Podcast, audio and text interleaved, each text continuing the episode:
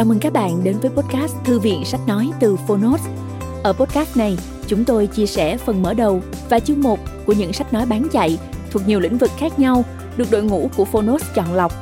Mong là thông qua podcast, người nghe sẽ tìm thấy quyển sách phù hợp cho bản thân và cả những kiến thức hữu ích cũng như nguồn cảm hứng, kinh nghiệm giúp cuộc sống hàng ngày trở nên phong phú, hiệu quả hơn.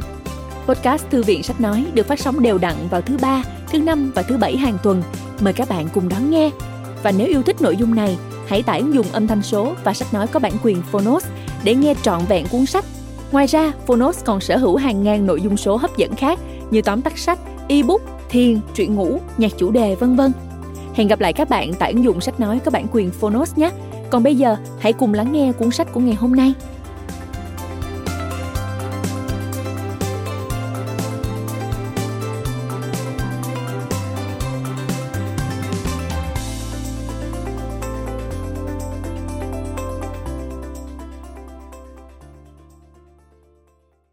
Bạn đang nghe từ Phonos. Đầu tư chứng khoán khôn ngoan khi bạn không phải cá mập. Hướng dẫn đầu tư chứng khoán với chiến lược giao dịch cổ phiếu thông minh. Tác giả Kevin J. Davy. Người dịch Lê Dung. Độc quyền tại Phonos. Phiên bản sách nói được chuyển thể từ sách in theo hợp tác bản quyền giữa Phonos với công ty trách nhiệm hữu hạn văn hóa và truyền thông 1980 Books.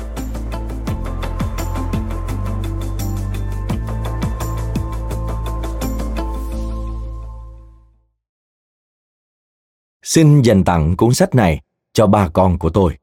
O, Catherine và Andrew.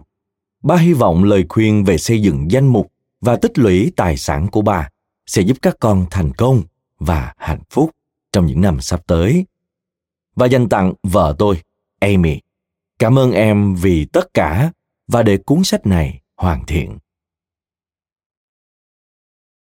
Lời giới thiệu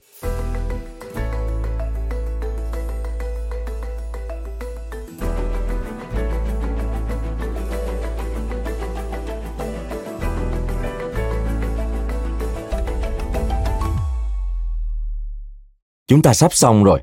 Chỉ một vài phút nữa thôi. Nằm yên nha. Nếu không, á, vết sẹo sẽ nghiêm trọng hơn. Một giọng nói ra lệnh vang vọng trong căn phòng, mặc dù tôi không biết nó đến từ đâu. Mắt tôi gần như không nhìn thấy gì do bị ánh đèn phẫu thuật chiếu thẳng vào và tôi chỉ nhìn thấy một vài cái bóng mờ mờ ở phía trên mình.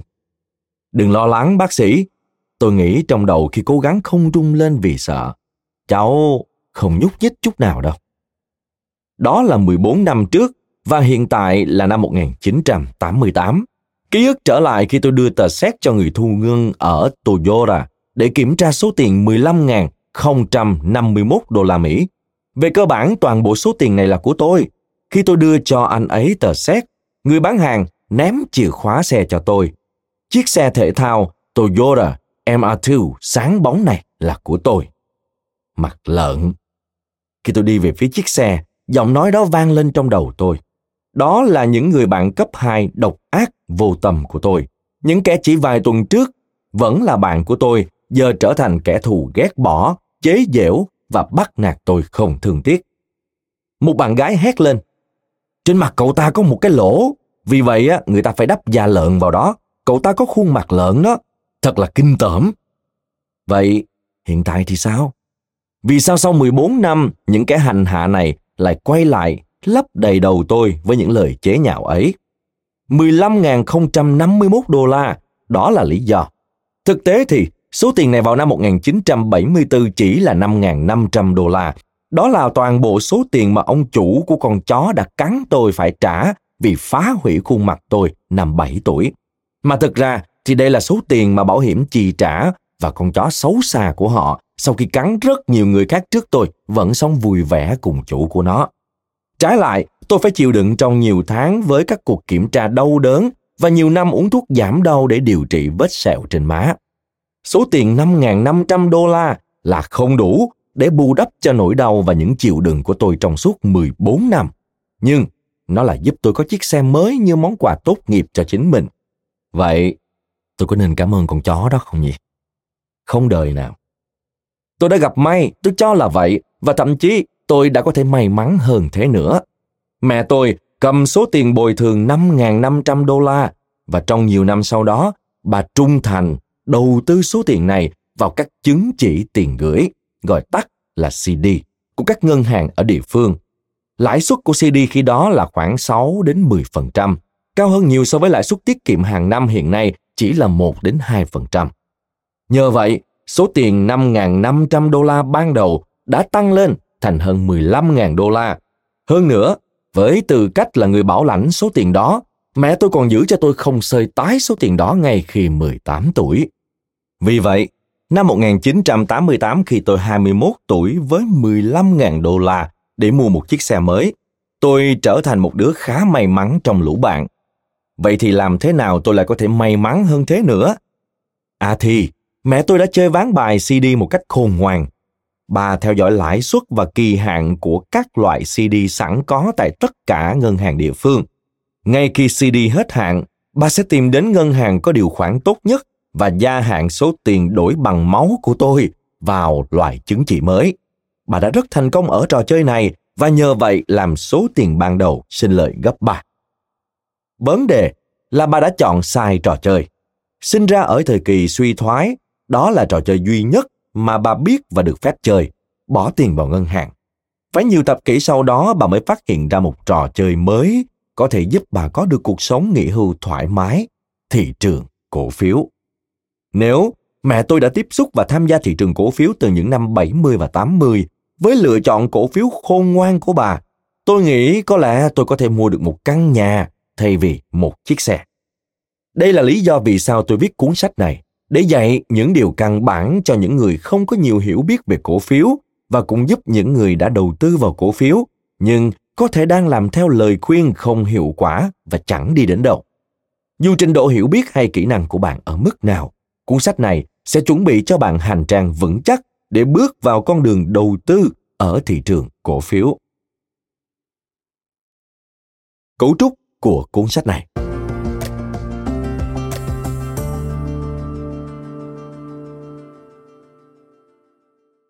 Như tôi thấy, tất cả chúng ta đều đầu tư tiền của cho tương lai của chính mình. Và thị trường chứng khoán có lẽ là cách tốt nhất để làm điều đó, tức là đạt được các mục tiêu tài chính của bạn. Tôi sẽ giải thích rõ ràng lý do vì sao trong chương 1. Đến chương 2, tôi sẽ cung cấp những kiến thức căn bản về thị trường chứng khoán. Chương này không phải là bách khoa toàn thư về cổ phiếu, nhưng cung cấp cho bạn đủ thông tin để mở một tài khoản chứng khoán, thực hiện một số giao dịch và hiểu được bạn đang làm gì. Trước khi tôi thảo luận sâu hơn về cổ phiếu và làm thế nào để giao dịch và đầu tư, điều quan trọng là bạn cần hiểu rõ bản thân mình. Tôi sẽ giải thích rõ điều này trong chương 3. Chương 4. Phân loại và mô tả các loại chứng khoán khác nhau. Cổ phiếu sẽ được phân loại theo ngành nghề kinh doanh hoặc theo loại hình công ty. Tôi sẽ thảo luận về cả hai cách này. Trong chương 5, tôi sẽ nói về cách phân tích cổ phiếu làm thế nào để giao dịch và ổn định tình hình tài chính của bạn trước khi đầu tư vào cổ phiếu. Từ chương 6 đến chương 14 là phân tích cụ thể về phương pháp đầu tư. Ở chương này, tôi giới thiệu một phương pháp được gọi là tháp lựa chọn cổ phiếu và cách áp dụng. Tháp này phân chia thành các cấp độ đầu tư khác nhau. Các tiếp cận đơn giản hơn sẽ nằm ở bậc thấp hơn. Và khi càng lên đỉnh tháp, yêu cầu về kiến thức và cam kết thời gian từ nhà đầu tư sẽ tăng lên. Theo từng cấp độ, sẽ ngày càng ít người tham gia giao dịch với bạn và điều này là bình thường, bạn có thể thành công ở bất kỳ cấp độ nào. Lưu ý quan trọng. Tôi gọi phương pháp này là tháp lựa chọn cổ phiếu, mặc dù từ tháp có thể khiến bạn liên tưởng đến một số hình thức tài chính gian lận như mô hình Ponzi và tiếp thị đa cấp, Multi-Level Marketing, viết tắt là MLM tôi có thể đảm bảo với bạn rằng cách tiếp cận của tôi không bao gồm các hình thức gian lận đó. Sau nhiều năm đầu tư, tôi cho rằng yếu tố quyết định là thời gian và đam mê của bạn. Bạn sẽ dành đủ thời gian để tìm hiểu và đầu tư chứ. Bạn có ham muốn học hỏi về các hình thức đầu tư, các kỹ thuật và nền tảng đầu tư khác nhau không? Thời gian và đam mê của bạn sẽ tìm ra con đường tốt nhất. Vì vậy, cách tiếp cận của tôi là hình thành các mức độ cam kết cho đầu tư cổ phiếu. Các cấp độ này phụ thuộc vào thời gian của bạn và đam mê mà bạn bỏ ra. Chương 7 là lựa chọn hoàn hảo của nhóm người không có thời gian và hoặc không có đam mê. Bạn đã tham gia thị trường, nhưng chỉ có đủ thời gian cho những thứ khác, những theo đuổi thú vị hơn. Vì sao phải bận tâm đến việc ra soát báo cáo tài chính hoặc nhìn chằm chằm vào màn hình máy tính? Lợi nhuận của bạn tương đương mức bình quân của thị trường và đây là điều mà thậm chí nhiều chuyên gia năng nổ không thể đạt được. Những chương tiếp theo sẽ phân tích sâu hơn, cung cấp cho bạn những kỹ năng và kỹ thuật để đánh bại thị trường mà không mất quá nhiều thời gian. Mỗi cấp độ đầu tư yêu cầu sự tham gia của bạn lớn hơn so với cấp độ trước. Hầu hết các nhà đầu tư sẽ chọn một trong các cấp độ đó. Bạn muốn cảm thấy thật khôn ngoan khi đánh bại thị trường mà không cần phải tiêu tốn tất cả thời gian của bạn để làm vậy. Về phần cuối của cuốn sách, tôi sẽ chia sẻ kết quả đầu tư mà các con tôi hiện ở độ tuổi trung học đã đạt được khi bắt đầu bước đi trên con đường này. Có thể bạn sẽ muốn dành thời gian trong ngày để phân tích và giao dịch cổ phiếu. Chương 13 và 14 chính là vùng đất của bạn. Ở hai chương này, tôi sẽ giới thiệu một số kỹ thuật giao dịch chứng khoán nâng cao và chia sẻ một số thuật toán giao dịch. Chương 15 đến chương 17 tập trung vào các chủ đề đầu tư cổ phiếu quan trọng, tâm lý đầu tư, đa dạng hóa danh mục, đánh giá lại hiệu quả danh mục, vân vân. Các chủ đề này sẽ được đề cập và những chủ đề này đều áp dụng với tất cả các cấp độ của tháp đầu tư. Trong chương 18, tôi sẽ trình bày một số trường hợp nghiên cứu cụ thể ở các mức độ cam kết khác nhau, bao gồm cách thức tôi hướng dẫn các con lựa chọn cổ phiếu và vượt mặt phố Wall. Chương này sẽ cho bạn cái nhìn thực tế về hoạt động của cổ phiếu. Đối với các chương cuối, tôi sẽ chia sẻ một số sai lầm mà tôi đã mắc phải, thảo luận về cách thức dẫn đến sai lầm khi đầu tư cổ phiếu và đưa ra một số lời khuyên cho bước đi tiếp theo của bạn. Ngồi vững nào, chúng ta sẽ có một hành trình dài đấy. Vì sao các bạn nên nghe theo tôi?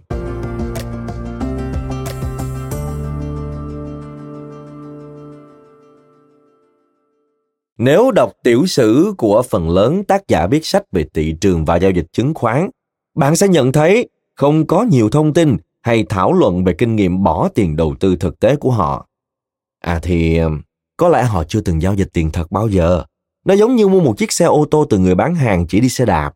Bạn muốn học từ những người có kinh nghiệm thực tế. Tôi đã giao dịch trong hơn 30 năm qua, kể từ khi tôi gọi điện cho Charles Schwab Deere thực hiện lệnh mua đầu tiên 30 cổ phiếu Walmart. Kể từ khi giao dịch đầu tiên đó, tôi đã không ngừng mua bán và giao dịch cổ phiếu, quyền chọn, hợp đồng tương lai và ngoại tệ. Tiếng Anh là Forex. Chỉ cần nó được giao dịch là tôi sẽ tham gia.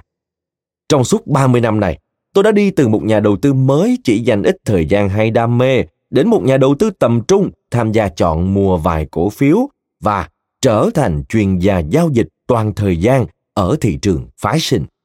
Hiện tại, tôi chủ yếu chọn mua cổ phiếu để tích lũy cho kế hoạch nghỉ hưu. Tôi có thể nhảy từ chuyên gia giao dịch, nhà đầu tư bán thời gian sang chuyên gia giao dịch phái sinh, forex toàn thời gian. Và đây là điều đến giờ tôi vẫn thường làm. Xuyên suốt chặng đường này, tôi đã giành được 3 huy chương ở cuộc thi giao dịch thế giới, có thành tích được chứng nhận và viết ba cuốn sách bán chạy về thuật toán giao dịch.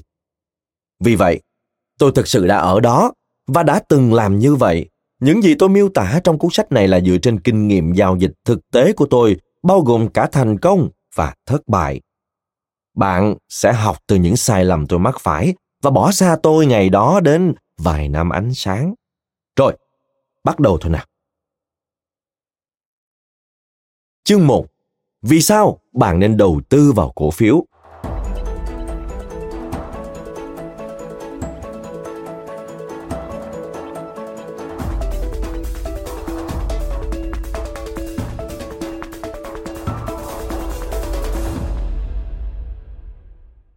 Sở hữu cổ phiếu của một công ty là cách tuyệt vời để đạt được sự giàu có về dài hạn.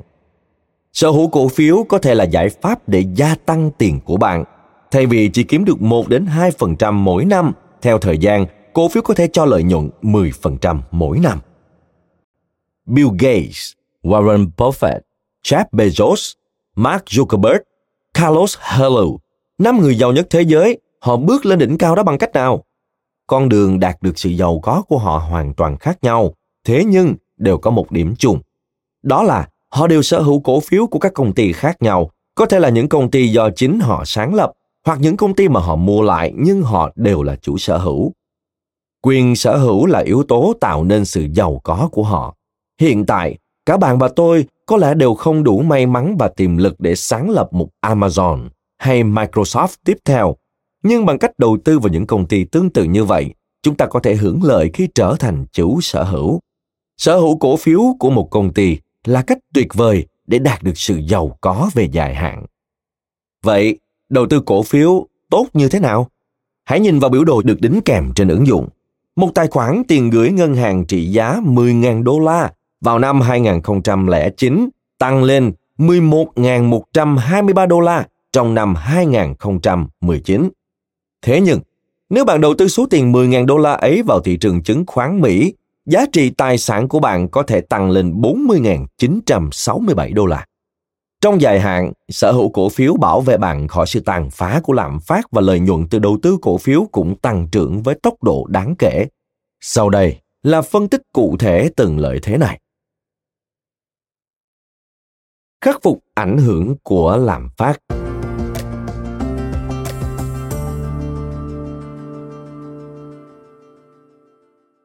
Năm 1970, một gallon xăng ở Mỹ có giá khoảng 35 cent. Bạn có thể đổ đầy bình xăng với khoảng 5 hoặc 6 đô la.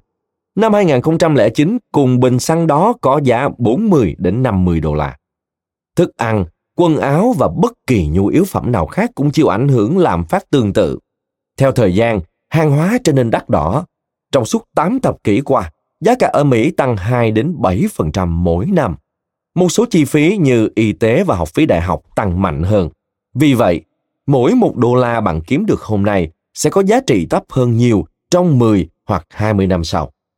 Bỏ tiền của bạn vào ngân hàng, kiếm 1 đến 2% lãi suất mỗi năm và bạn sẽ cực kỳ may mắn nếu có thể hoàn vốn khi cân nhắc về sức mua của đồng tiền. Bạn cần và bạn có thể làm tốt hơn thế. Tăng giá trị vốn gia tăng tiền của bạn.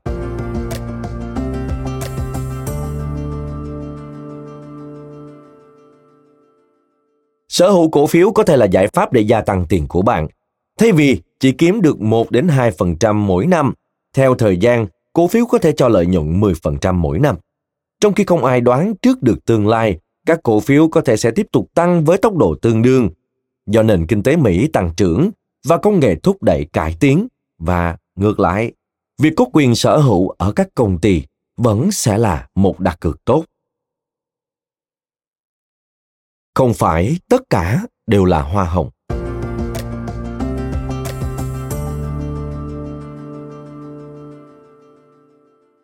Bỏ tiền vào ngân hàng và bỏ qua ảnh hưởng của lạm phát hay đồng tiền mất giá, bạn sẽ không bao giờ mất tiền. Tiền có thể tăng chậm hơn, nhưng bỏ tiền mặt vào ngân hàng, tiền của bạn sẽ không bao giờ giảm trái lại giá cổ phiếu không phải lúc nào cũng tăng. Đôi khi giá có thể giảm, đôi khi động thái giảm là chóng vánh với mức giảm lớn.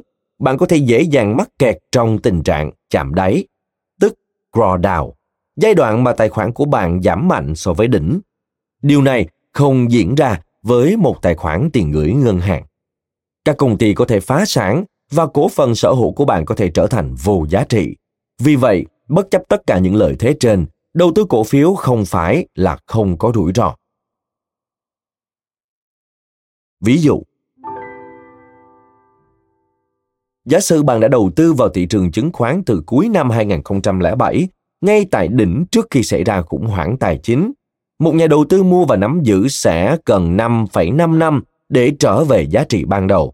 Và có lúc tài sản của bạn có thể giảm tới 57% liệu bạn có đủ tỉnh táo để vượt qua mức suy giảm lớn đến vậy và trong thời gian dài đến thế?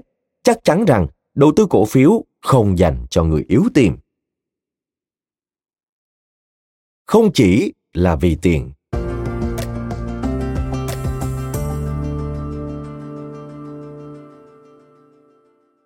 Một số người cho rằng sở hữu cổ phiếu cũng có thể coi là thể hiện lòng yêu nước. Đầu tư vào quốc gia của bạn và giúp đỡ các công ty trong nước tăng trưởng là một điều lớn lao. Hoạt động đầu tư phục vụ cho cả đất nước và các thế hệ tương lai.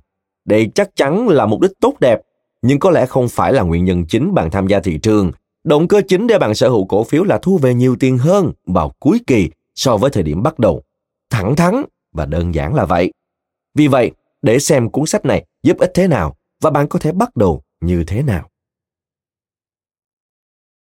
Bí quyết đầu tư là tìm ra giá trị của cái gì đó và sau đó trả mức giá thấp hơn nhiều. Theo Joanne Greenblatt.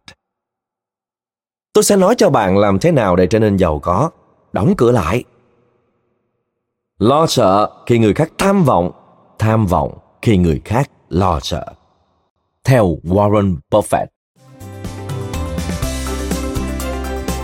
Cảm ơn các bạn đã lắng nghe podcast Thư viện Sách Nói. Podcast này được sản xuất bởi Phonos, ứng dụng sách nói có bản quyền và âm thanh số dành cho người Việt. Hẹn gặp lại ở những tập tiếp theo.